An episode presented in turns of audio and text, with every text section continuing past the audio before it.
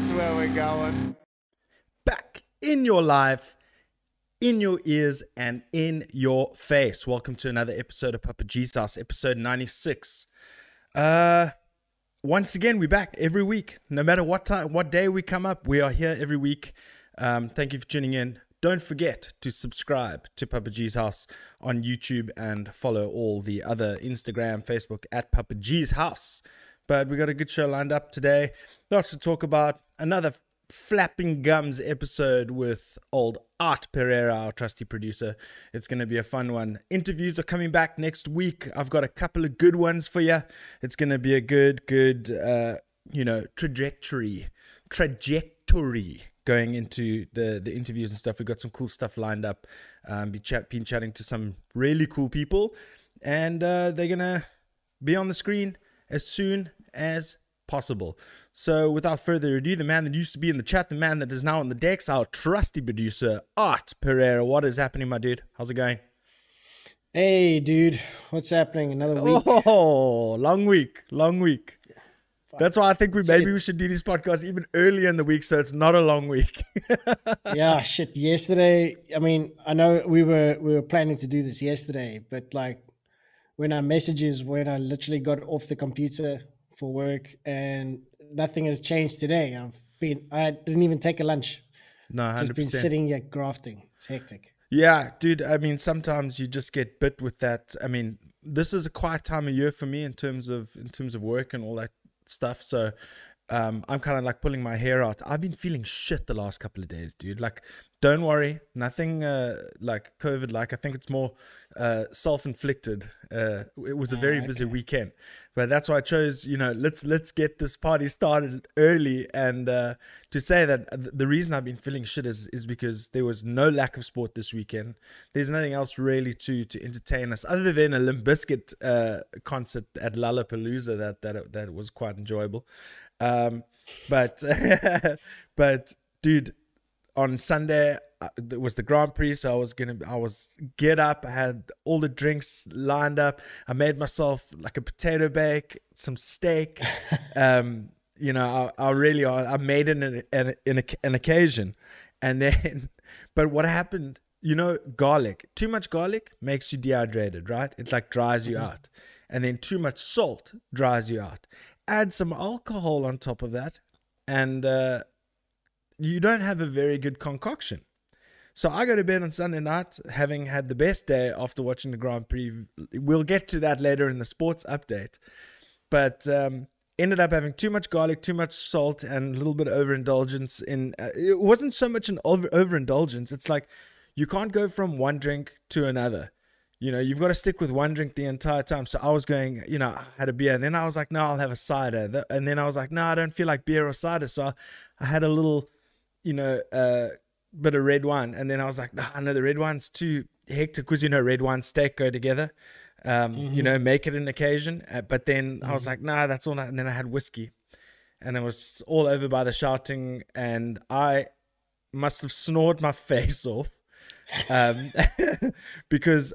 And, and I was so dehydrated that I actually hurt, injured my throat Oh um, wow. and my neck like tensing up and i've got a sore jaw here all the way down my my neck here um it doesn't hurt when i swallow which means it's not a sore throat but it's like i've got a sore neck and i also had some wild wily dreams that night so uh, obviously clenching my teeth and it was just a comedy of errors that led me to feel the way I have been feeling in the last couple of days. But I won't lie to you, sitting down on this chair talking to you right now, my friend, has really taken my mood and given it a nice, uh, uh, a positive upkick. Well, that's cool. I'm glad I'm of, of service of some sort. And I love the Batman hat. Ah, thanks. I bought it for my brother. Is that a new then, era uh, ball cap? Uh, yeah. Let me look at the is. side, the, the other side. I'm trying to find. Yeah, there we go. Oh, my hat. Where did you get? Excuse, era. no pun intended. Where did you get that? Um, I got it a few years ago. Like I said, I bought it for my brother for his birthday. I think I got it from. I think I got it from Musica actually, Okay. because I brought my other brother a Superman one, which he won't give me, asshole. Even though he's living in London, and his hat is here. He won't give it to me. He's he's a he's a yeah. But He, uh, he might he might just love that cap very much. Why don't you just find one and and uh, and uh, just buy it? you can't online. find these ones anymore. Oh shit! No, you must. New No, I era. can't. I've, I've looked. I looked. Go It's on to New uh, Era New Era website. The yellow under the peak, Yeah. nice thick embroidered emblem on the front Well, here. you can't go wrong with New Era caps, dude. The, that my New York ones that I wear are New Era. Yeah. My favorite. Like uh, my um, brother gave this to me because it was too too tight for him, so I took it. But my other brothers just won't give me the Superman one, and I want the Superman one. But fuck whatever. Um, we uh, Atlantic South bought um Ashley De Beer from Truth and Its Burden a uh, Superman hat, um, off and and we bought it off Takealot. Hmm, I've been looking. I haven't found these sa- exact same ones. Yeah, no, no. I'm really I'm not nice saying it wasn't a new era, but uh, yeah, yeah, but if you want a Superman cap, they're out there. Yeah, they are, but not these ones anymore. I've, I've, I don't know what happened, but I've got like, I think I've got like 12 hats. I've got 12 caps and I hardly ever wear them. And the only reason why I'm wearing them now is because I got a bad hair day because I didn't shower this morning. So I'm like, fuck it. I'm not going to look like a, like a meth addict. So I'm just going to put on the cap. Speaking of meth addict, Sean Strickland, another one we'll get to later. But uh, a funny story for you this this uh, from this week, man, is uh, Yeah. flip. Uh, so I, I've been doing a little bit of an overhaul of things. So like, if there's a T-shirt that I don't really dig anymore, I'm just gonna throw it out. Well, I'm gonna put it in a, in a box and, and obviously take it to like the Red Cross or, or Oasis down the road, or you know, donate it to to to you know someone who who could use it. Um, so I've been doing a lot of that. So I go and I see. I said, "Listen, when last did I buy fresh underwear?" so it, it I'm not going to tell you how long because I can't tell you. It had been a while. So uh, I chucked out a whole bunch of old underwear, and then I go online and I go onto wherever I bought it, and it just gave me an option to to continue without registering. So it says continue as guest. So I go go there, and I order 900 rands worth of uh, underwear. So then I I'm like, cool, it's paid, it's gone off through, um, it's gone off my my bank account, uh, everything's sorted, but I don't get any email confirmation. And then I look back, I'm like, they only asked for my cell phone number, but I didn't get any SMS to con be, to confirm the order or anything like that. So I'm bewildered. A couple of hours later, Demi phones me. She's like, "Did you order 800 rands worth of underpants?" You So- sent it to her place. No, no, I ordered was- it oh, off, it her off her account because apparently, as soon as I went on, it was logged into her account, and she's like, "Did did you uh, uh, buy eight nine hundred rands worth of underwear?" Um, and she was laughing her head off, bro. Like we, the whole conversation for about three minutes was just us giggling because my notification. She's like, "I've just bought nine hundred rands worth of men's underwear." uh, so was- yeah, it was very very funny. Um, That's funny. but yeah, any Yeah. funny stories from your week, bro? Besides working too hard. Uh, no. Well, last night I fell down the stairs. Hmm? Yeah, I, like the staircase over here. You can pretty much see it like at the top corner there. That's the base of it. Crazy. I fell down the stairs. Not the whole way through. Like like I was wearing these socks that are quite like um, nylon-y, and it just slipped on the carpet bit, and I went like butt first, like bang bang bang bang bang bang. I'm like trying to stop myself. Yeah, dude. I mean, that's the worst. That's the worst. Uh, yeah, similar. but I'm not sore. There's no bruises or anything. Well, you're lucky you didn't hit your elbows on the way down because that's what happened to me when I was um I went to go watch rugby. It was the it was the World Cup. I think it was the 2011. That's how long ago it was. 2011 World Cup. I went to my friend Tim Hartzenberg. Ha- Uh, shout out Tim Hartzenberg. Went uh, to his place to watch some sort of I think it was a group game or something. And he had very steep stairs, and they were they were uh, you know those marble like stones Mm-hmm. you know, but they stick out and they're uneven and, and all that st- stuff. And it was a rainy, rainy evening.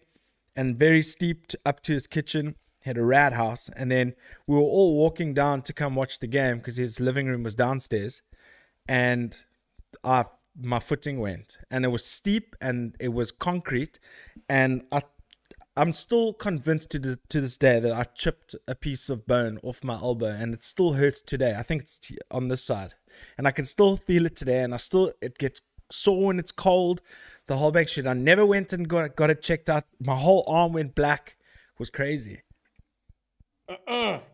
But I'm still alive. I'm here today, baby. Let's go. I'm having a good Some- day, bro. It's good. Something similar to ha- happened to me, dude. I don't know if I told this story before, but um, we were at a mate of mine's house in uh, Obs, and in his garden he had an avo tree. Yeah. And there was these avos that were ripe for the picking, but they were out of reach. But we didn't have any sto- tall stools or a ladder or anything. And my buddy's also a big guy.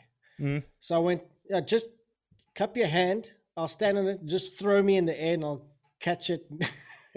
and all of my other friends, like our, like uh, our female friends, they're just looking at us like something's gonna go wrong. So I stand uh, stand on his hand, my hands on the shoulder. I'm looking up, and then as he throws me up in the air, and I get some good air, by the way. As he throws me up, Yeah. he looks, but he sort of like twists like that. So instead of going straight up, I started going like this Oh no. and then I was falling face down, and I was aiming. My face was heading for the only part that had bricks. So, so like I was, my I was literally upside down, and then I used my arm. I stuck my arm out to try and have a spring kind of Yeah. thing, and then and I was sort of like at an angle at that point, and then I hit the ground, and then my elbow hits on the bricks, and then I was like, okay, that that's a bit sore. And then like it was okay, I just walked it off. And then I started feeling dizzy, and then my elbow started getting sore, and then I couldn't Oh, move no. my arm. And then my girlfriend at the time had to change gears while we drove home. Went to get X-rays. That my elbow was like fractured, Dude, and ever know since then, ever since then, I do this in the air, and my arm goes. Cook, cook, cook.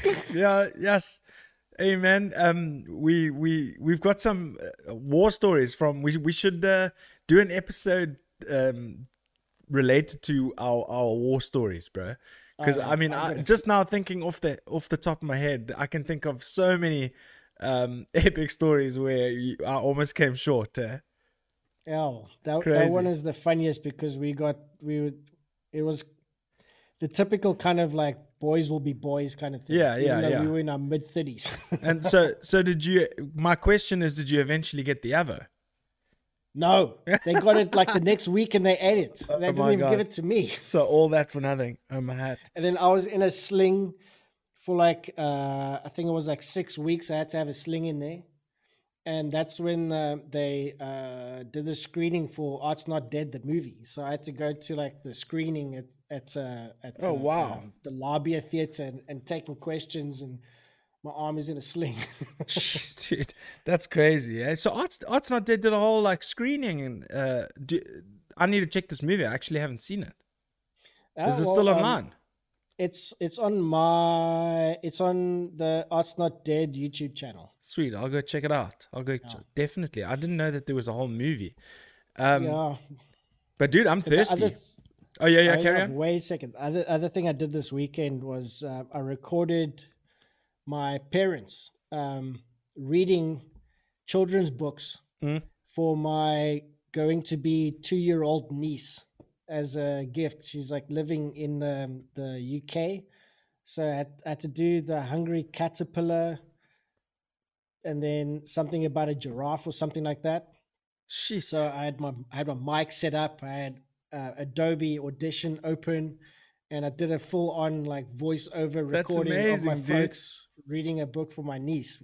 So dude that's was so pretty cool. so so um mum or dad that side uh will will obviously page through the book while listening to the voice oh my word that's so special dude Yeah, that's so it's cool. that's a very Yeah. that's a very heartfelt treat because that's something that'll last forever Yeah, it was my sister in law's idea, and it was like, Brilliant. Yeah, cool, dude. Yeah, Brilliant. i think that's super special man that's awesome thanks i mean i'm sure they appreciate you taking your time to do it and i'm sure you you it, it was quite easy for you to execute It was. Um, the only thing I couldn't figure out was to get monitoring through Ad- Adobe Audition. Mm-hmm. Because, like, you know, you, you need to hear if they are loud or clear enough or Yeah. something. And I couldn't figure that out. So then I. I went through the computer settings to the microphone settings and Mm-hmm. settings and then properties. And I said, listen to this device. So I could hear the mic Oh, wow. coming through the headphones. That's the only way I could do it. So you did And have then- your. Go back to, isn't it? Isn't it like a normal DAW where where you get monitoring?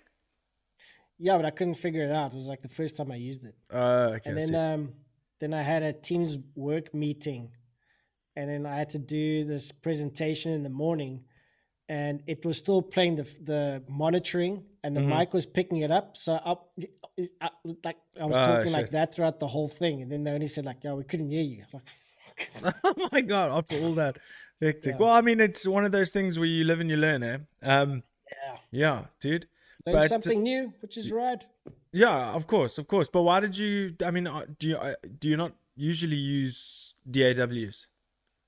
No, I- the only, the only the only DAW I have available to me is uh, Adobe Audition, and uh, I've used that for the stingers just to record something quickly and then chuck it in Premiere and change it there.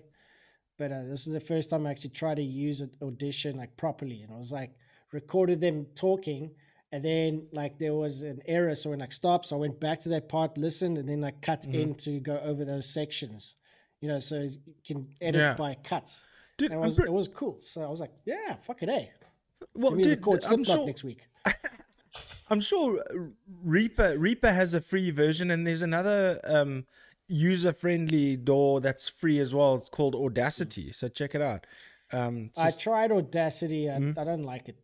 I Is think it? it? looks like shit. yeah, it, loo- it, it looks like shit. Looks like Winamp, but um, but but uh, it works and it's it's user friendly. I mean, it's it's not what it looks like at the end of the day. I suppose it's it's more its functionality. But we, we we'll go down a huge rabbit hole talking about DAWs because uh, Yeah.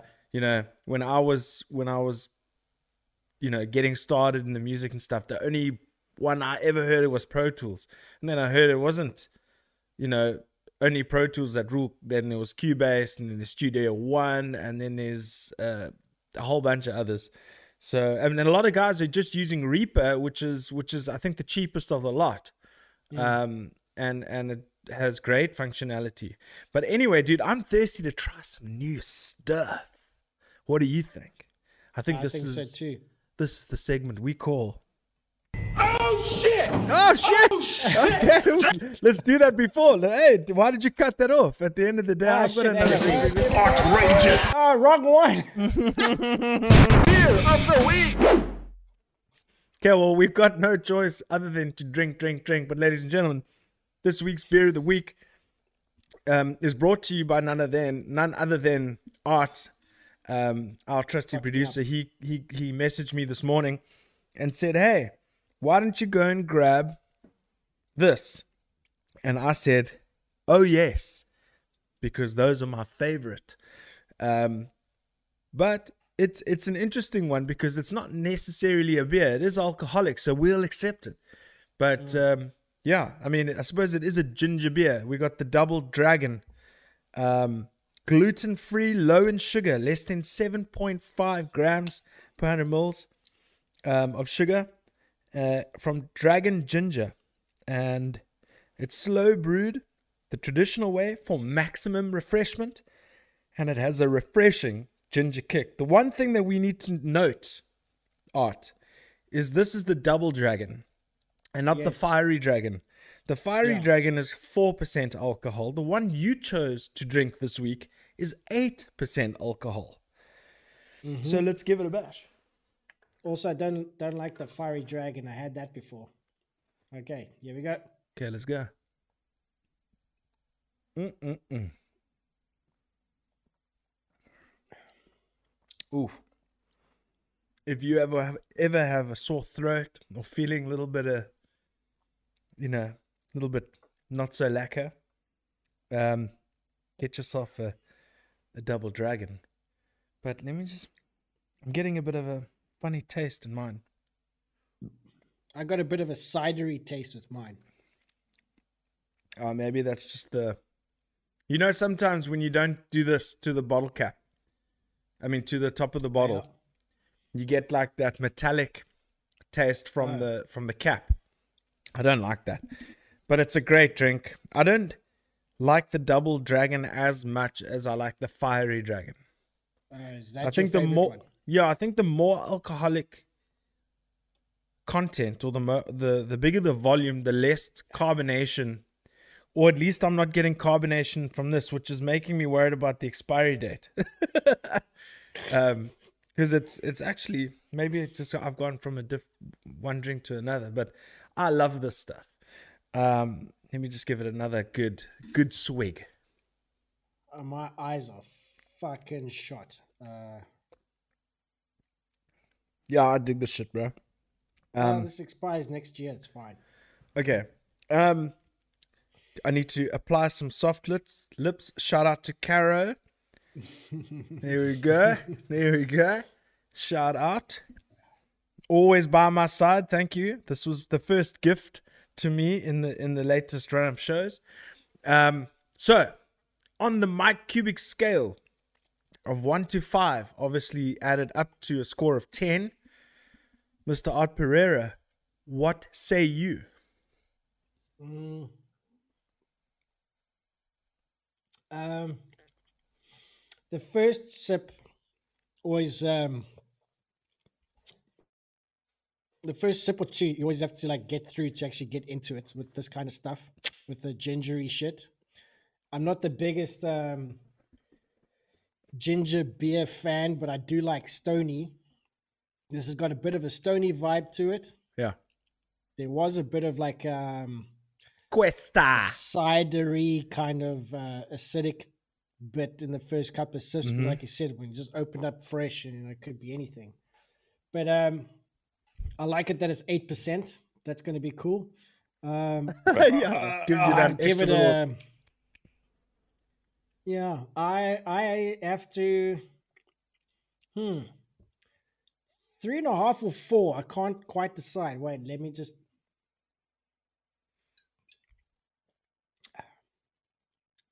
Yeah, I'm gonna give it a three and a half.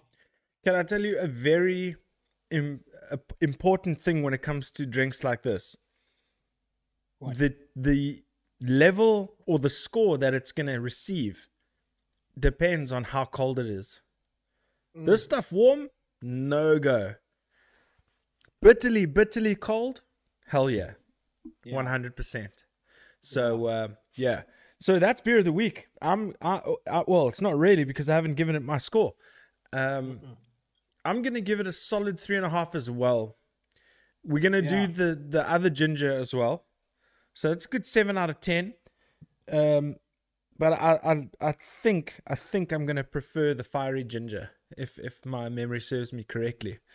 Yeah. I but- think I tried the fiery before. I can't remember, so I'll have to try it again.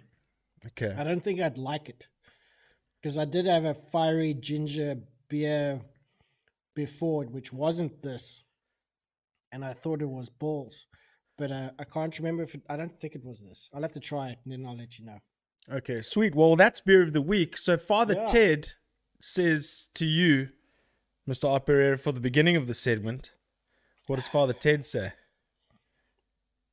Father Ted. What's that guy's Oh name? shit! Oh, because I stuffed up so many times. Come on. Oh shit! Oh shit! Drink, drink, drink! Cheers. Thank you. Is it Father friend. Ted, eh? Well, that's Father Jack. Father Jack. Okay. Father It- Jack, it's thank from you. Father Ted. Yeah. Okay, yeah. Okay, so but we, we must refer to him because he, he's the one that's telling us to drink, drink, drink. Um, That's Father Jack. So Father Jack, we we needed to have that for for the beginning of that segment. Um, but have, have we got anything for what you got this week? Um, no, but um, what could count is that um, I've been I've been uh, trawling through as much as I can of um, Joey Jordison footage or videos and things, not like music videos because I don't give a shit about music videos. Yeah, I've done the same. watched um, Disasterpieces again while I was working. Mm-hmm. Uh, that was that was rad, but also followed it up with a show of theirs from 2017 at Download Festival with Jay Weinberg drumming. That guy's Totally different savage. bands. Totally different bands. It's like Yeah. that Disasterpieces i think is um is one of the best um metal concerts at that level that there is it sounds it sounds so huge and brutal you know No, I the drums sound massive the cymbals are clear and loud. You can hear the bass rumble. You can hear both guitar tracks that are like you know odd balance that goes between the two. Like the one is louder than the other and then Mm. it swaps around. Like the way they did the mix is rad. You could hear like the drums from clown and the other dude. You can hear everything. It's such a great concert. Then you Yeah, you can hear those king, it's like king, king, something's king. missing. The barrels. yeah, but just I, and I, I watched um a video of Joey Jordison and the and the one guy from uh, DragonForce that they were just going through records and saying Mhm. like, you know, they like this, and Joey Jordison's like, oh yeah, yeah, that's that's like that's one of my favorite albums of all time. Like for every album, it's like, oh, that's my favorite band of all time. For every band, it's like, yeah, that's good. It's one of my favorite songs of all time. It's, it's like they went through Kiss and Police and Joy Division and Faith No More and and uh, Scorpions, Amazing. tons of stuff. It was just rad to see that. But uh, yeah, man, it's a it's, it's a shame. But yeah, I, I was mean, just- listen. I was, Yeah, just, I was just absorbing myself into everything other than just like the CDs or the music. Like, like seeing sure. him You you went into the something. person. I'm Yeah. notorious for that, dude.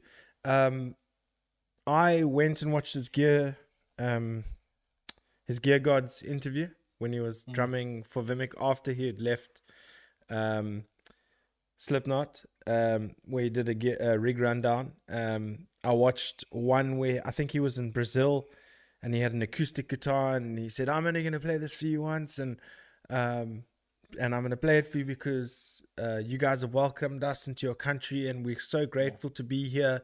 He was such a humble dude, and then I went and watched his Golden Gods um, acceptance speech. Uh, was after he started getting uh, problems with his his condition with his legs, well, his whole body, so to speak Yeah. and um, it was so moving. I actually, it, I actually was brought to tears. I, I'm a softy bro. I watch any, you know, those clips that that make the rounds. Uh, those America's Got Talent, and they put the music behind, and then it's a golden buzzer, and everybody's hailing their faces off, and I, I get caught. Eh?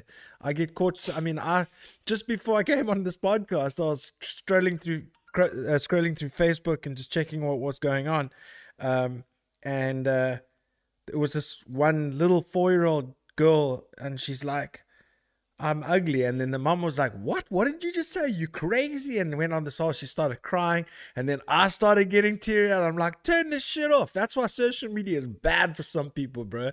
It takes you down to a dark, dark place. But on a positive note, to take turn that completely around, bro, I actually sent, um, speaking of which, I sent, um, sorry, I'm just turning my phone on silent. I sent, uh, Brandon Shaw, um, and I spoke to Ollie earlier. I went to go get some strings. That's another thing that we haven't talked about today. So let's talk about Brandon first. Is I sent him a message. I was saying like, dude, I see all the great shit that you guys are doing. They've done a music video. They've done a live uh, gig uh, on an online platform. They were at Sit the Folk Down today, uh, recording a new song with John Shaban. Um, they they are so busy and and they're being proactive and they and they are just they're thriving at the moment and i'm like let's get these dudes on the show. So those that's one of the bands that i've that i've uh, hinted at getting on soon is migs uh grumble uh, um, uh brandon and ollie of alive at midnight because they're they're really putting on a show and uh, they're showing everybody how it's done. Um but then on the other hand busy. yeah i mean they they're really keeping themselves busy and uh you know it's it shows that they that that's that's their culture that's their life that's the they still want to live that life even though it's not you know conducive for live shows and stuff they're still getting together recording new music recording new songs. I mean it is four of them. I think it's fantastic. I think it's great what they're doing and, uh, and I'm I'm proud. um, so so I can't wait to chat to them again. The last episode that I had with them was absolutely hilarious and amazing at the same time. Um, when I think it was episode 13. Everybody who's listening, um, go check that out. Uh, episode 13 with Alive at Midnight was great. We went through a whole like we went through like a whole drug conversation and um it where it got a bit wild. It was excellent. We were drinking lots of whiskey. Um so Yeah, it was it was a remember. great great episode. Um was a fun everybody got a bit out of hand towards the end and it was uh that that was amazing. That's that's that's what I want. I also want half price back, Carl and uh and and the boys uh I, I, it escapes me now. Who's the the really Marcus. Yes, Marcus DFG, that's it.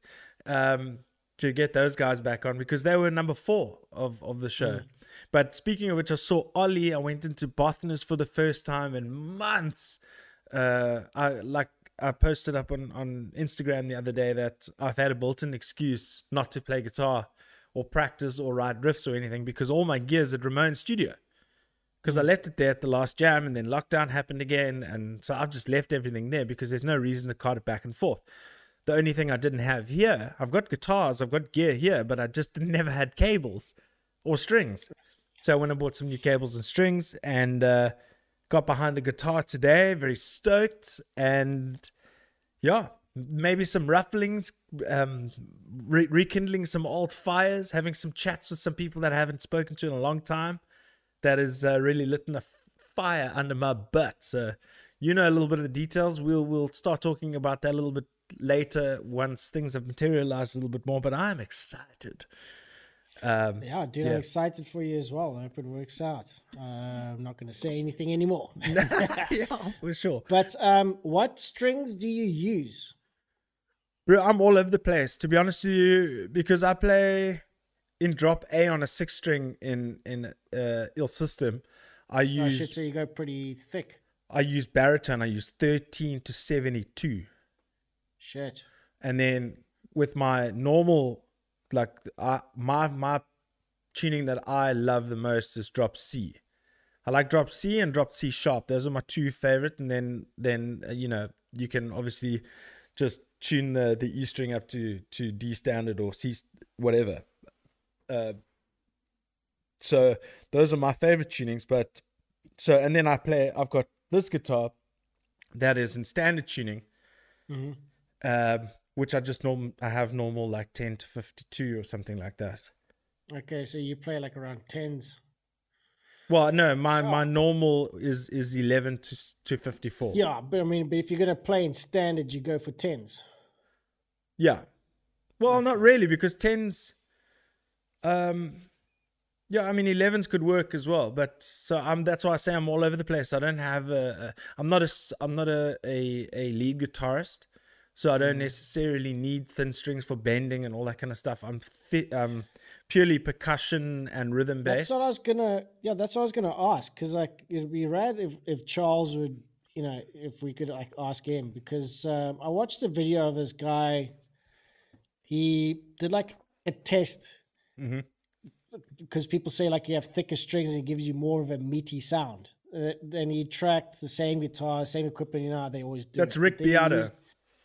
Uh, It must have been him, yeah. Yeah, He I saw that nine episode. gauge, and then he used ten and elevens, and there was no real audible difference. The only thing that was different was the thicker gauges were harder to bend, and then he said that like the nines, the thinner strings were actually nicer to play, Yeah, but they were so thin. there is the counter argument that um, they don't hold tuning as well. Yeah, I mean, So I mean, what do you get- want? you're always going to get one or the other. But yeah, yeah, for sure. But I would rather on stage keep my tuning than having to tune it after every song, kind of thing. Yeah, because my guitar has been sitting in at home as well, just collecting dust. I'm pretty sure those strings are rusting out. So I was wanting to, starting to think about what type of strings I want to get, and I think I'm gonna. Go with ten to I'll probably just fifty-two or whatever. tens. Yeah, Yeah, yeah. Look, um, it also depends on how you play. If you're a light player on your right hand, then you shouldn't have any problem with light gauge strings. If you a percussive player, a percussive player, if you're a percussive player, then and or you you have a heavy right hand, then it would be wiser to use a slightly thicker string. But if you're going to be soloing and all that kind of stuff, you need to find a happy balance. That's what it's all about. That's why a lot of the guys who play metal get the Ernie Ball um, uh, heavy top, slinky bottom. Ah, so actually mix it. I up- mean, mix it up uh, a bit. Heavy, slinky top, heavy bottom. Ah, Because the okay. guitar, they think they go from E to E, from the highest E string to the lowest. Okay. Anyway, long man. story. But dude, yeah. Yeah. I just get just get regular slinky as far as I'm concerned. Yeah, I'm. I'm. Th- I mean, that's what I have already. But like, I was just wondering if I should actually look at going for thinner because I I want to train myself to not press the strings down too hard because I've got that tendency. Two you know, like, seconds. Just give me two it down. seconds. Okay.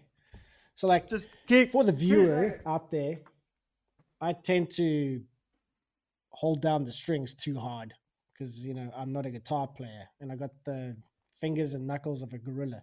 So it's like got to try and train myself to be a little bit lighter with the fingers. I'm thinking if it's a lighter string, it will go sharp uh, sooner. So training myself to be lighter on the fingers might be a good way to go light light gauge. Yeah, it also it's easier on the fingers when you when you haven't played in a long time. Oh yeah, shit! Those Yeah. those thin ones will cut straight through. So I got these Yeah. six string baritone slinky. Oh yeah, that's so that's bury, yeah. that's that's the one they use for the 13 to drop 70, G. 13, 18, 30, 44, 56, and 72. Then the beefy slinky is the ones that I use in drop C. Hmm. And these are 11 to 54. So 11, 15, 22, uh, 30, 42, and 54. And then these is what I'm going to use on this Fender Strat here. Is these regular Uh, slinky the regular slinkies. Yeah. uh, which is 10 to 46. And then in my other guitar case, I've got the uh, heavy bottom slinky top or whatever it's Ah, called, okay. the red, the red pack. And then for a while, what I was using is the eight string pack and having two spares for whenever there was a an emergency. Have you ever had an eight string before? No, and I never will. I tried a seven string once, and I was like, "What is this in my hand? It is too girthy." Yeah, I think Uh, those Kevin necks are had too big eight for string me. at one point. Kevin used to have a seven. He used to have the Steph, Stephen Carpenter LTD. Uh, yeah, the Deftones, the the wooden style one. Yeah, Yeah, that's when used- With Dawn was saying got wood. yeah. yeah, he had that, and I think he did have an eight string at one point, but then uh, he sold it. And I remember picking up an eight string, and I was like, I didn't even know what to do yet. It's like, dude, normal chords work. like my fingers couldn't reach at the top. I felt like I was like, you know, Tomino Basi or something. Like, No, no, no, it's like, crazy. It's crazy. And then you get those morons. Well, I'm not going to call them morons. You get those dudes who come out with like 22 string guitars and they can't even. They got to play like this with their with the bloody end of the uh, neck touching their forearm. It's like yeah, giving a reach around. yeah. well, you- you- There was um, there was uh, Stevie T and uh, Jared Dines. Jared Dines. Yeah, So that, was was it called Djent 2020? yeah. Those guys are hilarious and they are very successful in what they do. Hey, crazy. Yeah, Karen st- watching Stevie T videos because like f- like uh he hasn't been uploading that much, but uh, when when I when he had videos up like before he moved to his new house, he uploaded quite a lot, and then I was sitting Yeah. in bed watching it, and Karen's like, "What the hell is this shit?" And then like a couple of weeks later, it's like, "Put on a Stevie T video," and then like me laughing at him. And his bloody facial expressions is crazy, bro. His face is made out of rubber. He's Portuguese. Is it? Is Yeah. it. His uh his parents are Portuguese, but he was Muy born bien. and raised in Canada, but he's he's Portuguese descent. Oh wow, crazy. Yeah, He's like most all of I know is people in music. yeah. All I know is that guy is freaking crazy. Um, shit. What was this guy? I discovered him yesterday. I'm just gonna check out. Excuse me. I know people when they watch podcasts they hate the guys going on their phones. Mm-hmm. But I'm gonna do it because you're not in studio, bruh. And we don't want to fuck up the stream by trying to get all fancy. You know what I'm saying? Yeah. You know Um, Steven Tyler from um, Aerosmith. His surname is Pereira. Oh, really? Not Steven Tyler. Uh, fucking Stephen Perry, whatever Perry. Um, the guitar player. Oh, really? Yeah, he's, Perry um, was actually Pereira. Pereira. I like saying Pereira because I'm such a UFC fund. So, Pereira. Pereira. This guy Joe named Perry. Eric Steckel. Sorry, say that again. Joe Perry. His Yes, surname Joe is Perry. actually Pereira. Okay. Joe Perry Well, the Joe guitar player for Joseph is a very uh, Portuguese name, eh? I think it could be João. I'll find out.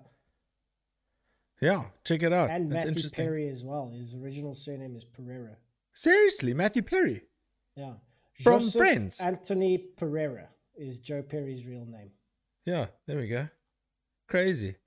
Yeah, but you must check out this dude. Eric Steckel. Um, he's so good, dude. So all the feels. It was crazy. Steckel, American And then I wish ah, we can do this for the next episode when you're in uh, um, when you're in studio. But I also uploaded this photo that, uh, that I mean, this dude looks just like Rick Shields. It's insane, and it and it just turns out he's one of the members of Twelve Foot Ninja. Oh, so many memes for eight string guitars. Yeah, what's up, Julian? Thanks for joining the show, my man. Um, another pop up one, so guys are gonna get have to have to get used to it. What's that? I don't get eight string guitars because it's like um, It's just too much to play heavy. You me, just bro. you're just playing a single string. You know, if you if you play like chords and it just sounds too muddy, and like you have Mm. to like mute, and it, it seems more difficult. I'd rather just have the. That's only towards the in. bottom. Yeah. No, the lot, the you know, you can get from string one to six, you can get a clean sound, but it's it's the bottom three strings Yeah. that are the, And the that other are the thing issue is- together. Other thing is because because you're trained at like Or, E sorry, the just to-. Or you got too much gain. Yeah, most probably. But then it's, then it sounds flat. and It's it's kind of pointless. Yeah, yeah. like, so carry on. Sorry, I didn't mean to interrupt you. the thing is like y- y- like E is in its register the highest and the lowest note. Okay, so whenever I hear something that's down tuned to C, and then you hear it, it sounds heavy, but I'm still hearing it as a higher note than E. so it's like it sounds heavy, but it still sounds not low enough to be as low as you want it to be. If that makes any sense, Well- it still well- sounds like a C. There's always been this argument of is lower tuning heavier, and think the argument is no. I don't think You so. can make any tuning sound heavier depending on what you play. Well, dude, Um, fucking, you can sound um, standard tuning. You can make it sound heavy. You can make a a, an E uh, major chug or an E minor chug. Slayer Rain in Blood was in standard tuning. Yeah, they, And that's, the one of the heaviest albums ever made. Yeah, for me, tuning is all about tone. Yeah. It's not so much exactly. so much about pitch and what's heavier.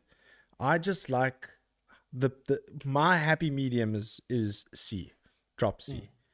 Yeah. I don't know. I mean, also C standard is fine, but I just I learned unfortunately the backwards. I learned drop Ah. tuning first before I learned uh standard. So you know, I'm always inclined to play drop, but I know how to play standard. I'm not a I'm not an absolute novice, but um You you're better than me already, so that's fine. but uh, yeah, the best was just going gah, gah, gah, just playing guitar with one finger starting off. It was great. Um, but yeah, I think maybe we should at this point. I don't know if you've got anything to add in terms of those stories.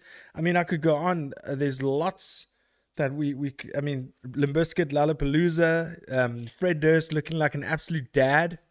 I didn't see. I didn't even know Limp Bizkit was playing, but I saw. I, They I, only- they played together with Spiritbox in Chicago. I didn't even know. Uh, the only thing I saw from Lollapalooza was Foo Fighters, and uh, they did a Bee Gees cover. Oh, wh- which cover? You you you should be dancing. Oh, you should be dancing, yeah. Yeah, that one. Yeah, they Awesome. did that, and and it was was cool to see that. You know, it was rare to see like you know someone just doing Bee Gees, but like they had the Bee Gees logo behind it, but it was the Dee Gees, so it was like David uh, Grohl. Oh my god, how Yeah, cringy! Yeah, super. They're getting super cringe. But, yeah, uh, but they're yeah. getting older, bro. They've got kids. Like you can't hate them. It's all No, you cool. Like you and I are slightly daddish as well, bro. I'm more dad than you. Almost, almost have a step kid. I mean, for crying. I okay. The latter, yes, yeah. but the former, no. Ah, I think I can be quite bod. anal and stupid. what do you think? You know me. I can I can get a little bit shitty. Ah, who doesn't? I get shitty all the time. Remember that time when when we just started the show, and and I was like, "Have you done this? Uh, Done that?" And you're like, "I am fuck." and we're like, "This is gonna be great. I can't wait. That's it's amazing, man. Yeah, that's hilarious." Um, Yep, but yeah, I I did- didn't. I, I only knew that Lollapalooza happened just by seeing the Foo Fighters performance on YouTube. That's the only time I knew that Lollapalooza was happening. I was like, what? yeah. Well, Who you only have YouTube. That's why. Yeah, you know, I don't need any more. I know, get, I get but- all my but- F1 insights. I get all my UFC No, inf- for sure. insights. You're on get social media, my- but you just don't have Facebook and Instagram. Ah, fuck that shit, man. No, but that's what I'm saying. Like you've got all the apps that you need to keep you updated to certain things that you're interested in. That is social media. It is, Um, but it, I don't. I don't need to go anywhere else. So Yeah, yeah, for sure. No, yeah, yeah. I'm just I'm gonna rag you till the end of time, bro. That's just the I way how this are. is gonna go. So, um, Who, else played at Lollapalooza? um, I have no idea. All I know is Kevin Rule shared that Limp Bizkit played, and whenever I see a Limp Bizkit concert, I'm gonna watch it because they are one of my greatest of all time. And you know what? Come at me, anyone. Come at me. um, the Taylor Hawkins of of uh, Foo Fighters. Yeah. He had a T-shirt when he was playing that was hand drawn and said Jane's Addiction on it. Sick. Now, Jane's Addiction it was uh, Perry Perry Farrell. yeah. He's, he's the, the singer. He's the one that started Lollapalooza. And he Hmm. was in uh, Jane's Addiction and Porno for Pyros. He was the guy that started the whole Lollapalooza thing. And I thought that was really cool because I, I totally forgot. And I saw Taylor Hawkins with the Jane's Addiction. I was like, why has he got Jane's Addiction written as ah nice. I Oh wow, that's a crazy. cool I didn't know that. Yeah, you learn dude. something new every day. That's amazing. Perry Farrell from Porno for Pyros and Jane's Addiction. He was the guy that started Lollapalooza. Crazy. Crazy. And then he's also the one that left Lollapalooza because it was bringing in too many big name commercial acts because the whole thing was supposed to be yeah, alternate side. for certain, you know, yeah, I know, I know what you mean. Yeah, So, good, got a little bit more mainstream. Yeah. What can you do? Mainstream, make you more money. left- so they call they can he partners can call it a sellout. I think. route, Yeah, yeah these partners. Yeah. his Hey, listen, yeah. they're laughing all the way to the bank, son. Yeah, Uh, I wonder if he's. I wonder if he's gets royalties for the usage of Lollapalooza just for the promo and all. I don't know. Maybe he- I don't know. When he left, he was probably handsomely compensated. I don't think he's probably got any problems uh, right now. But I mean, listen, if you if you if you Lollapalooza, you're making it for lost time as well, eh? Yeah, You lost two years of, of revenue. Yeah, and it's one of the very few concert series in America that actually makes money. Coachella, Coachella, makes, yeah. Coachella makes money, but not like Lollapalooza. Like their business model is like they take the concert and they take a tour of it. It's not just Oh, one wow. place. It, it goes like all over. I don't know if they still do that, but that's what they used to do. It's like they just take the, the festival on the road. Um, when they did Woodstock, It's like a warp tour Woodst- kind of thing. yeah, just like a Warp Tour, but Warp Tour lost money because you know punk people don't want to pay anything.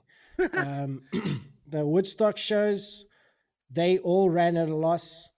All other concerts that happened in America, they all ran at a loss. But uh, Lollapalooza is one of the few that actually is able to make money and sustain itself.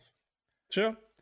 Interesting And the shit. funny thing is, the funny thing is, was like the last Woodstock, you know, that had the big fire Mm-hmm. that they started and it just turned into a riot because they were charging everyone there ten dollars for bottles of water. yes, yeah, no, no, you're talking about the Fyre Festival. Yes, no, no, yeah, that was with Ja Woodstock. Rule. No, no, Woodstock '99. Oh yeah, It was yeah, but that was 1999. Limp Yeah. Bizkit was playing, and then That's they, when they did the break stuff thing and everybody broke stuff and set everything on fire and yes, they, on Limp they Bizkit. burnt down the delayed towers. But at Yes. that concert, they charged everyone there ten dollars for a bottle of water. And then Lollapalooza happened after that, like a Lollapalooza show happened after that. Everyone that walked in was given free water It's because of bro. that. They was like, there you go. They just gave everybody water, like water was free. What was that? Awesome. It was Woodstock. I watched a documentary about that, the ten dollars, and then at by the end of it, everybody was uh, in mud, but the mud was feces. Shit. Yeah. Ooh, imagine. I'd be hurling everywhere, bro. And but you know what the thing is like? Surely they smelt that shit. They Oh were probably all on drugs, who knows? Pee and shit, and you are rolling in, literally rolling in it. Yeah. It Listen, gross, man. It ended up being a pigsty. Yeah. Amazing. literal. But anyway, yeah. Um, I, I suppose that's it for the uh, the that part of the show. Why don't we talk about a little bit of sports?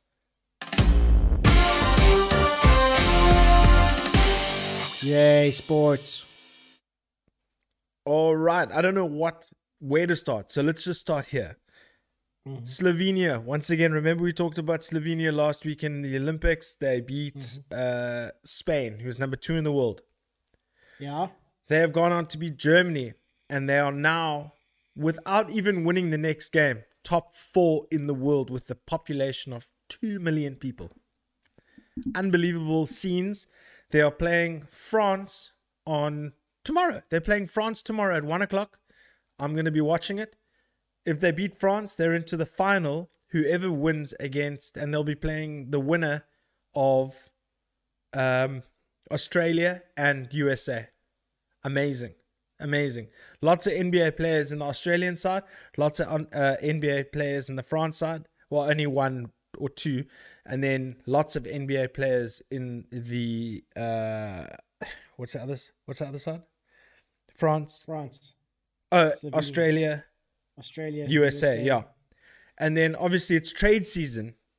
So many people in the NBA, so many people being back and forth. I mean, Russell Westbrook to the Lakers. The Lakers look super old, but looks like they're going for one last ring or one last dash at the ring or second last dash at the ring um, or the championship.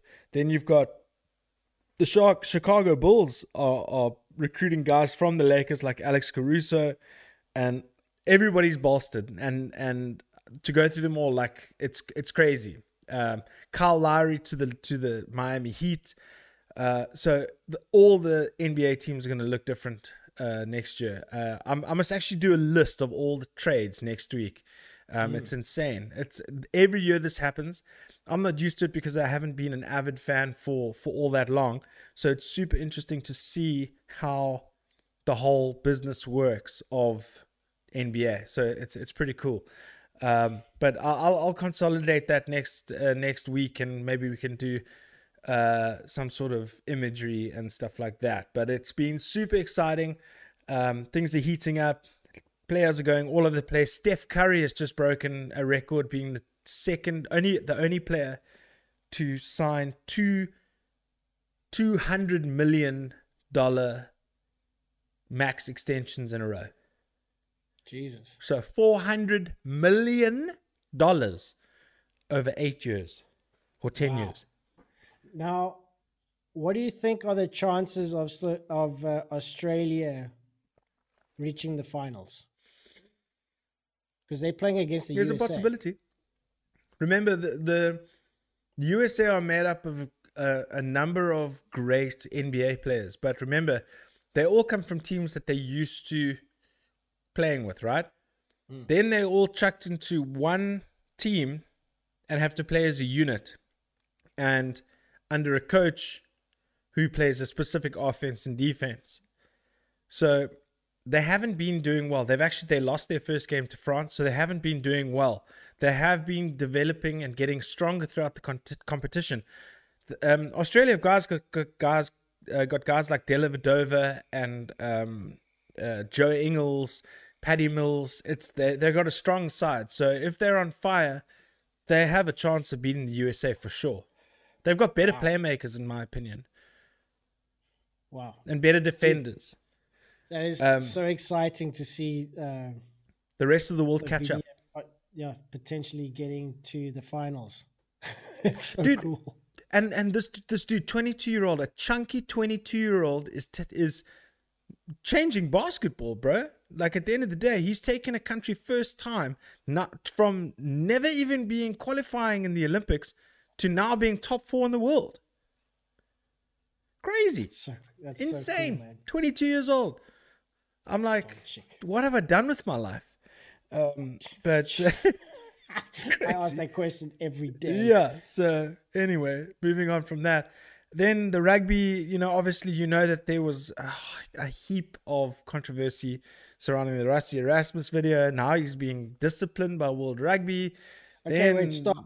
Yeah. What? What happened? I don't know about this.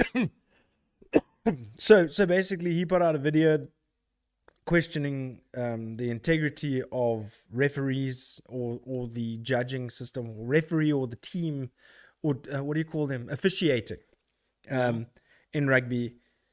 It was me- met with a bunch of backlash as well as a bunch of positivity, like split down the middle.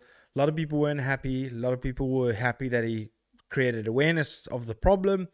But now World Rugby are taking a stance to uh, discipline him.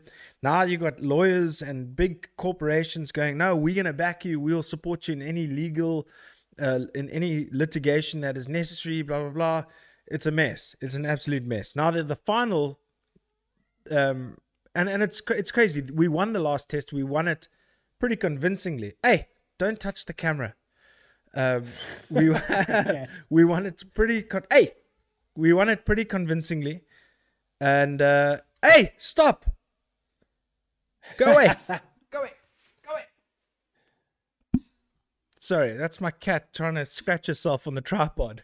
Need to get a heavier tripod. Um, and uh, yeah, so I mean, listen, then it doesn't really do well for sportsmanship and all that kind of shit at the end of the day.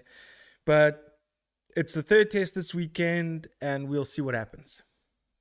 Yeah, That's all I can say. I um, don't want to get into it because it actually kind of irritates me because people can be so petty and take things to such extremes. But I'm I'm I'm arguing for both sides here because I, am not taking any specific side. I just want to watch entertaining rugby. First week, first game was shit, and it was just terrible for many reasons. Second game wasn't much better, but it was a lot better. The refereeing was more decisive and assertive, and uh, yeah. So moving on from the rugby, I'm looking forward to the third test, hoping South Africa can take it. Um, Well, so, a decider is always more interesting than uh, you know winning the first two off the bat. So at least Yeah. the decider game is going to be cool. listen, we're will it. definitely the better side. Definitely the better side. No shadow of a doubt. From one to fifteen, we're a better side. But um, yeah, we, we, we let's see let's see what happens. Um, yes, cat's going crazy. I don't know what the hell to do with her. Um, anyway, she's hilarious, dude. She's trying to get into the smallest of gaps. Um, anyway, get out Tell of me here. around the corner he is snoring away. Uh, is it? um, and then UFC, UFC. basically. What you got? Let's let, let let you lead this. Well, I watched the Hall versus Strickland match, Yes. the bout, and um, I, as as I said before, like with these games, I write down round one, and then I take down notes. Yeah. and it's like, okay, he got in a good punch there first off because like you know, it was like Hall just like when they started, bang, first shot was a good punch to the face. Like, okay, Yeah. cool, He's Solid jabs. He's got his eye in immediately. Yeah. And then round two and round three and round four was basically just boxing commentary with a couple of good kicks and then against the fence. Yep. And then the, the last one we went down to the, the decider and um, as I was as I was watching, I was above Strickland's name. I was like, okay, he won the first round. He won the second round. He won the third round, fourth, fifth. I was like, oh, he's the winner. And then like when they decided that the whole was like, yeah, I'll give it up. And it was Yeah. like that was um, very uneventful uh, uh, match, but it was very much like a boxing match, like 60%, 60, 70% of the time. Okay. Yeah. Is no. No. quite You. You. Is that quite often with those guys? okay, well, there's a lot to take in. We've got to think about context, right? Yeah, So- exactly. That's what I want to know. The context between those two guys. Yeah, for sure. So so Sean Strickland is just the type of guy who wants to fight. He wants to be in the UFC. He wants to make money, and and and he just wants to be a UFC fighter. And he's been doing well. He's on a five fight win streak now, right? So he's got all the confidence in the world, so on and so forth. Uriah Hall came into the Ultimate Fighter as an absolute phenom. He was spin kicking, like absolute Got dominating. one really good backward spin kick. He got one really good one, like Yeah. later down the match. I think it was in the fourth round. Really good one. Yeah, I mean he he was known for flashy, beautiful striking prowess. Hmm. And the one thing that's always held him back is his mental health. He doesn't have confidence in himself and he's he's a constant doubter. He's he's the type of person that not only has to train his physical body, but he has to train his mind as well. And he doesn't always get that right. And obviously there's a lot of people we spoke about Simone Biles um, Yeah. of the gymnastics team last week um, who actually has come back and won a, a, a bronze medal since then. Oh, Um, wow. Yeah, look, I mean, and there's also new news that came about that we will we'll let's just actually touch on that quickly, just before it escapes my mind. Is that I think there's some sort of rules where certain medication is not permitted at the Olympics, and that includes uh, med- medication for ADHD and stuff like that, right? Yeah. so apparently Simone Biles does suffer from some sort of ADHD and all that kind of stuff. So I'm not sure. So when you've got ADHD, it's sometimes very difficult for you to focus. And if you're focusing in a very dangerous sport, you need to be locked in. Like think about those flips that those girls do. One wrong slip, they can break their neck. Mm. So apparently her mind and her body were not connecting because she was off this medication. And that's why she pulled out. Something to that effect. Anyway, moving back to to Uriah Hall is the fact that he's always struggled with his confidence. He's always struggled to get over that mental and he always talks about it. He promotes um his battle with with mental health to create awareness and stuff, but it just that this this fight he didn't pull the trigger. Another reason why I think that happened is because his last bout was the bout that Chris Weidman broke his leg. Oh, okay. Chris Martin broke his leg on Uriah Hall. Uriah Hall hardly used his legs in that fight. And I think he was scared he was going to break his leg. Oh, Or okay, injure so That's what was playing on his mind. Okay. So that's why I was mainly boxing. He wasn't using his feet. And the only thing hmm. I can rem- that that I can think that he wasn't using his feet was because of his last bout where someone kicked him and snapped his leg in half and the bone went through the calf and the skin. And he doesn't want that to happen to him and I think that played on his mind too much. Also Strickland had his number from the first round. He hit him, hit him with that first jab. That first jab rocked Uriah, and that completely drowned his confidence because uh, Strickland had the ascendancy in the first round. And then if that happens against a guy like Uriah Hall and he is scared to pull the trigger, that is progressively going to get worse round through round. And then that's exactly what you see. Two judges scored it 10 8 in favor of Strickland as well. So, Yeah. yeah. Anyway, that's Yeah, my syn- synopsis. Does that make sense to you? No, no, it does. I mean, th- they also looked like they were running out of energy quite early on. Uh, like the fourth round, they both looked like visibly tired. But then I don't know what happened in the fifth round. Like Strickland got to be up his bonnet again. You try and avoid in- getting fucked up for five or for five minutes at a time, Yeah, bro. It's exactly, yeah. tiring. yeah, but like, um, I mean, you could see that like they were getting like really tired and starting to like lumber through it. And I reckon they were going against the the fence. I mean, he, he got hauled down on the mat like quite a few times, but it was more like just a grapple. I think they were just trying to catch their breath while Yeah, yeah. getting an elbow in, and they were just like holding their breath. I don't know how fit they were in going into this. this no, no, no. The world championship fitness, bro. really Yeah, no, no. Those guys are fit. Um, Uriah's must be hectic then. Uriah's eyes were swollen shut at the end of the fight as well. And you see, swelling was very bad, but luckily no cuts, no bad injuries. Maybe that's what he needs. He he he went through a five round war. Well, I mean, we can't call it a war. It's five round domination. but It was. yeah, I mean, it's crazy. The thing that Uh, I do dig that Strickland does that he tries to get uh, two hits out of every punch that he pulls, or he tries to as much. Like he'll Mm-hmm.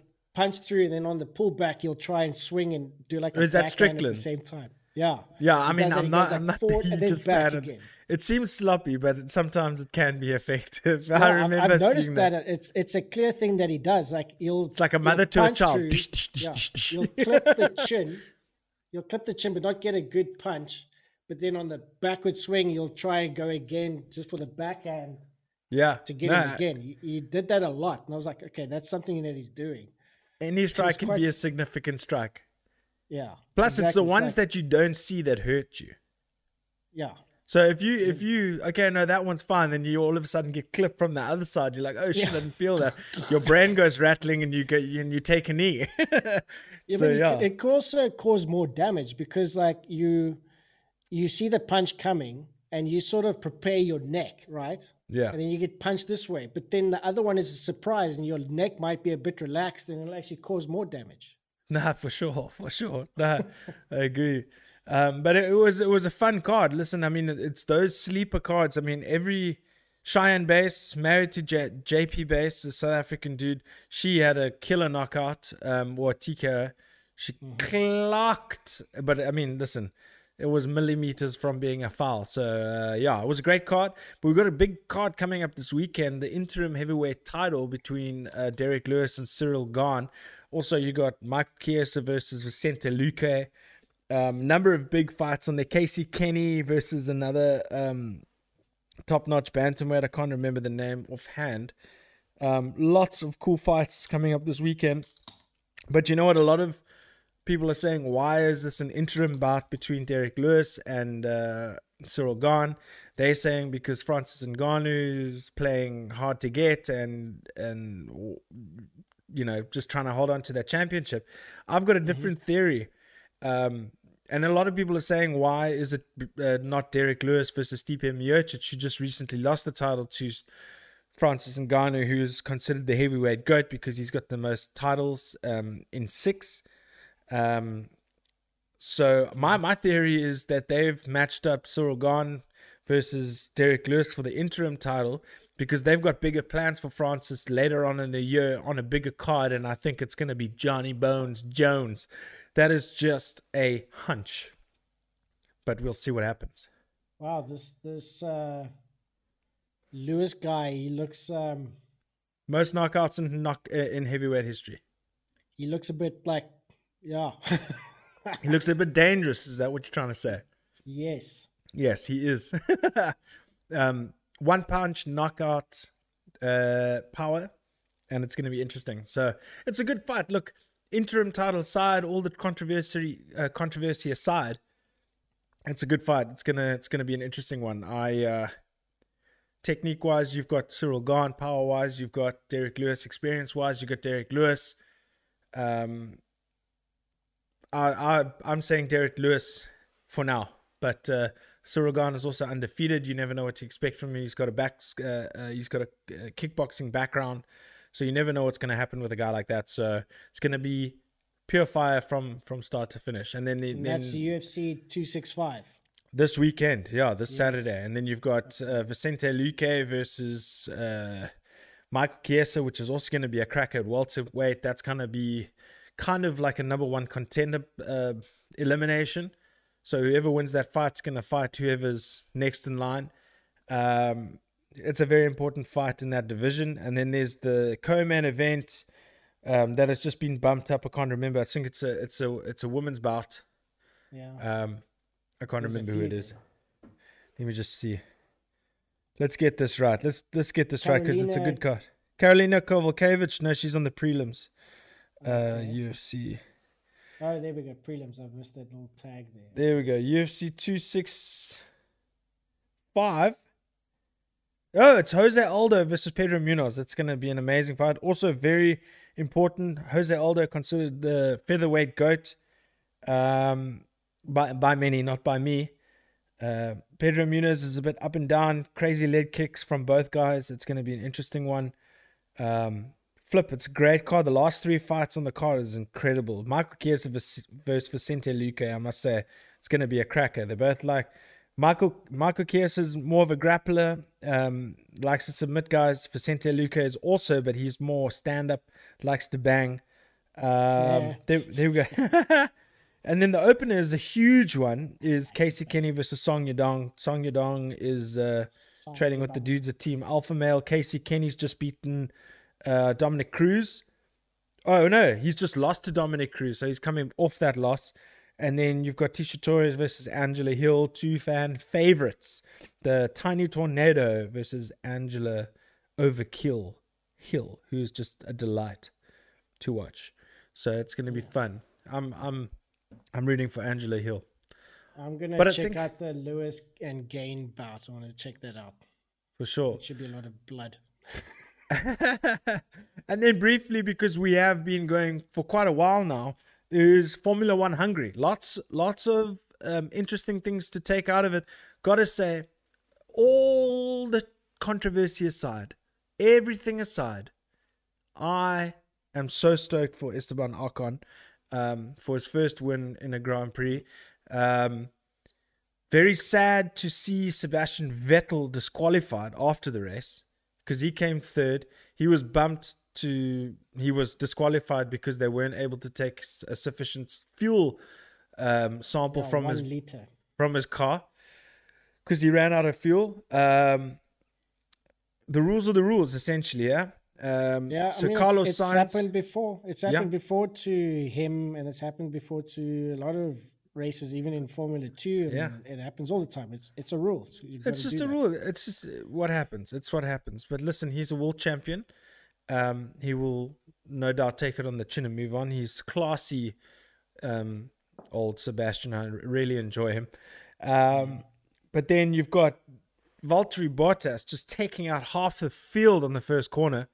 Um, fucking up his. whole- I mean, I don't know. He just broke late and then hit the back of one of the Aston Martins, and then it was just a knock-on effect from there. But um, yeah, and then you've got Kimi Raikkonen and Nikita Mazepin colliding in the pit lane. I mean, n- it was just full of action. I was just going, "Where's my potato bag? Where's my steak? My wine? My whe-" I was just having the time of my fucking life, bro. It was great. Yeah, Um, it yeah. it was. I mean, like I got so angry at the beginning because I just knew what was going to happen. Because like when that happened, I was like, ah, fuck. Yeah, Hamilton's going to win this. I don't need to watch it anymore. And then they all go for pits, and then he doesn't. and then I was like, okay, chances that he might not win this now. And then he goes from like last, which is basically 14th, to end up third, which is now second. But it was like, wow, man, it was it was such a, a rad, fresh air race to see. It was just seeing like people that aren't in the front leading, and Yeah. seeing George Russell finally getting like his own points. Oh my word! Did of- you see his response? He was crying. It was so Crying. cool. Oh man, I felt so. I also I was like, oh, he has grown on me so much. And also another thing that he did is he came over the radio and he was like, if um, this was from a previous race, if you need to a- sacrifice my race for Nikki, Do it. do it.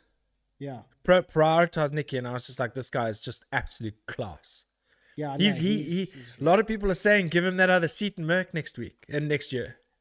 He, uh, uh, I'm hoping it does happen because he already proved that he's as fast as Hamilton last year.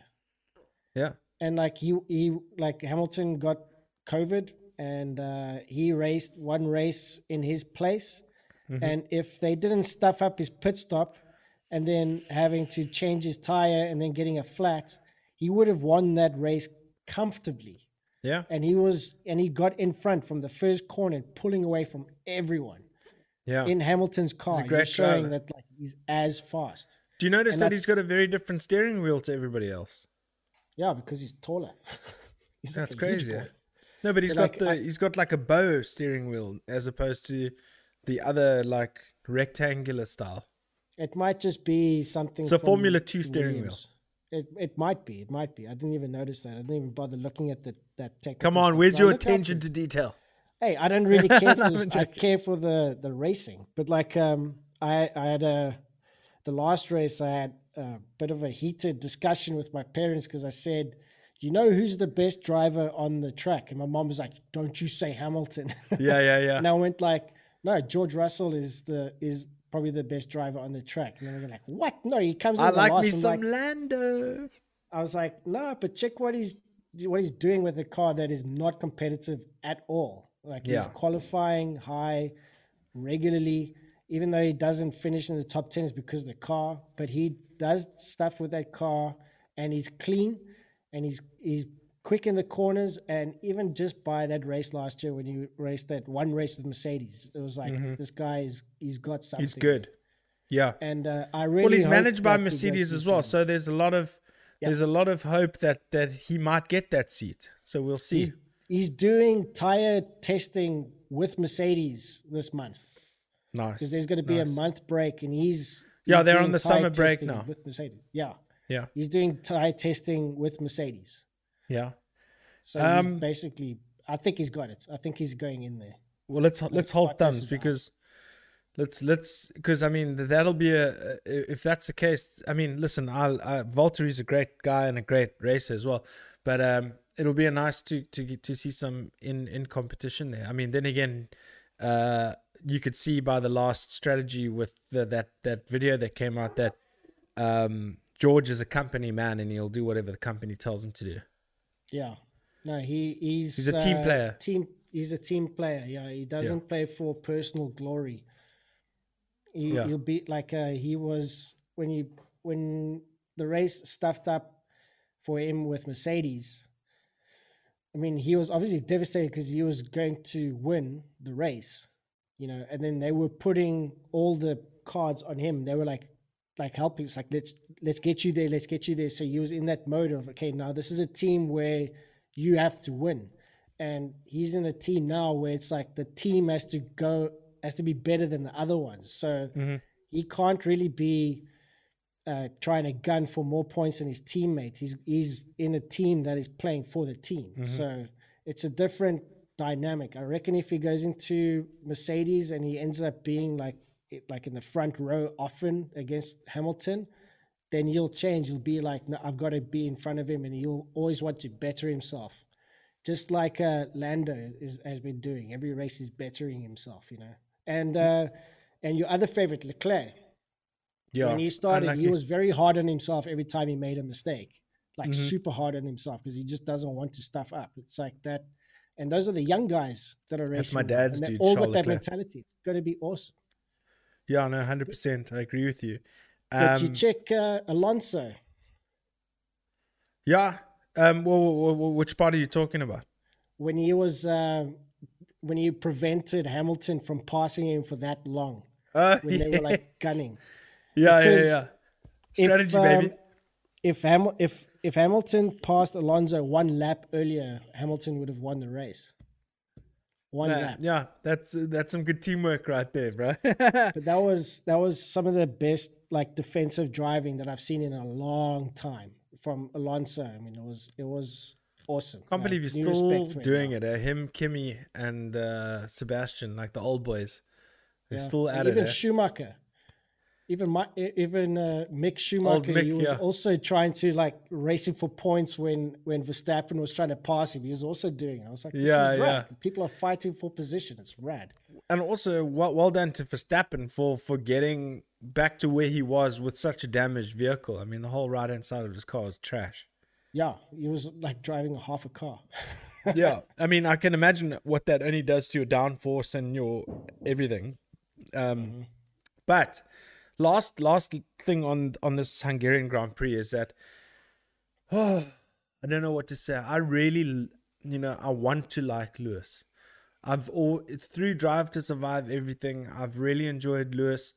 Um, I just like the way he conducts himself and all that kind of stuff up until a certain point where you just can't take it anymore. His attitude after the race was disgusting. I mean, he he, he didn't want to look. Uh, he blamed it that he was dizzy and all that kind of stuff. But you can at least try and hold it together. Um, he really made a meal of it, and I think he deserves a bit of an Oscar for it as well because he was pissed off. The crowd were booing him the whole weekend. He didn't take it well. He had snide comments. It, uh he Lewis Hamilton left a really sour taste in my mouth after this weekend. Mm. That's what I got to say about that motherfucker. The thing that I that I the thing that I thought was uh, one of the reasons why I struggled to like him as well is that um, he was on the radio complaining about Alonso, you know, taking the when he was like trying to pass him and he's Yeah. saying what he's doing there is dangerous. And I just go like, yeah, what happened in Silverstone, bro, when you did was dangerous as well Yeah, yeah. you know. No. And when he was racing against uh, Nico Rosberg, Double standards. yeah, but check here, dude. He was racing against Nico Rosberg. Um, Hamilton was on the outside, and and Nico Rosberg was trying to pass him on the inside, and the exact same thing happened. They hit each other, but they both ended up being out of the race. And Hamilton said, "I was on the outside, so it wasn't my accident to make."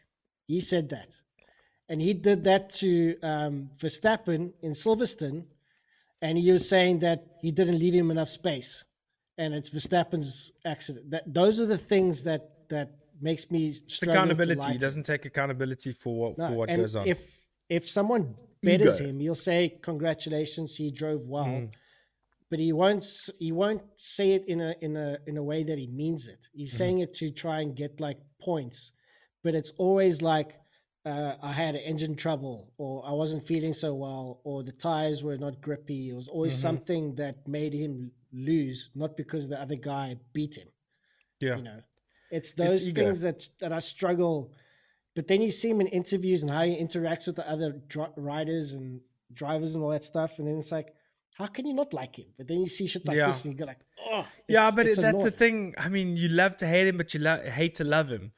Yeah. Um, I think he's he, he just has a love hate relationship with with the Formula One community and and and the fans. I have nothing but respect for him. He is equal the most um, winning champion in history. The stats absolutely speak for themselves. He needs one more championship to be alone at the top. yep Um, yes he does and and he's quite at the way the Mercedes is is performing right now. Mercedes is is performing, and the way the Red Bulls are currently going, it looks like the the ascendancy currently is with Mercedes. Well, they, uh, Toto Wolff did say before they went to Silverstone that um, the upgrades they're going to bring to the car is going to is going to put everyone out in the water. Yeah, This, and um, that's what's happened. I wonder what upgrades they did. I don't, I'm not too sure what it is, but they've become the quickest car again. that's your assignment for next week. Yeah. But um, there was another thing in, in qualifying, both Bottas and Hamilton were going as slow as possible at the end of of. They of didn't even three. almost didn't make the cutoff. Yeah, he almost didn't make the cutoff. That was he gamesmanship. that He had the Max behind Bulls him in the pit lane coming out. Yeah, Yeah, it was Ma- crazy. it's like that's not sportsmanship, man. That's not sportsmanship. It's games. Yeah, it's mind games. Yeah, but that shouldn't. Uh, Carolyn was so upset. She goes, Well, that's why he was There must be a booed. That's why he was booed after qualifying. It was the it was Q three. Yeah, It was Q three when all that shit went down. five seconds to go, then he crosses the line, and then one second to go, it was Verstappen, and then like minus one second was Perez, and Perez. Yo, well, Perez didn't even make the cut. No, he didn't because like they were driving so slowly to Yeah. prevent them. That's so. Carolyn Yeah. was so upset. Yeah, right. so It's, it's not it's not it's not very sportsmanlike at the end of the day, but that's why the sport is so entertaining for so entertaining for guys like us. Yeah, and uh, So let's One, let's yes, let, long may the gamesmanship last, and and uh, let's see how it goes. But uh, that's been a long episode, brother. It has been. It has been. I think it's been good. I think it was great. I think we flowed like a mother with the sport at the end there, bro. There's just so much sport. It's it's hard not to talk about. Um, lots of cool things coming up for for this week, sports and music wise. Um, I'm looking forward to it. Art interviews are back next week, brother. I'm excited. Gonna- I'm- we're I'm chatting to ready some for people. the challenge. Yeah, let's do it, bro. It's gonna be cool. But listen, you're gonna be in studio in no time, so that's gonna be fun. We we are we are scheduled within three weeks to get our second jab, so that's gonna be fun. But uh, I think that's that's it for today's show, dude. What do you think? It was a good one. It was a a lot, good bro. one. Oh, where? Thank you so much, bro. I mean, always a pleasure. Um, looking forward to the next one. Um, you you never know. You might get multiple uploads next week, depending on how we decide to do the interviews. We might do them separately. We might do them part of the show. Who knows? We'll see. But until then, this is Papa House, episode 96 from myself and Art. We wish you a happy weekend, and we will see you next week. Till then, we say peace.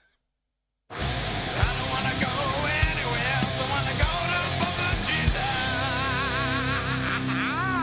Yeah, that's where we're going.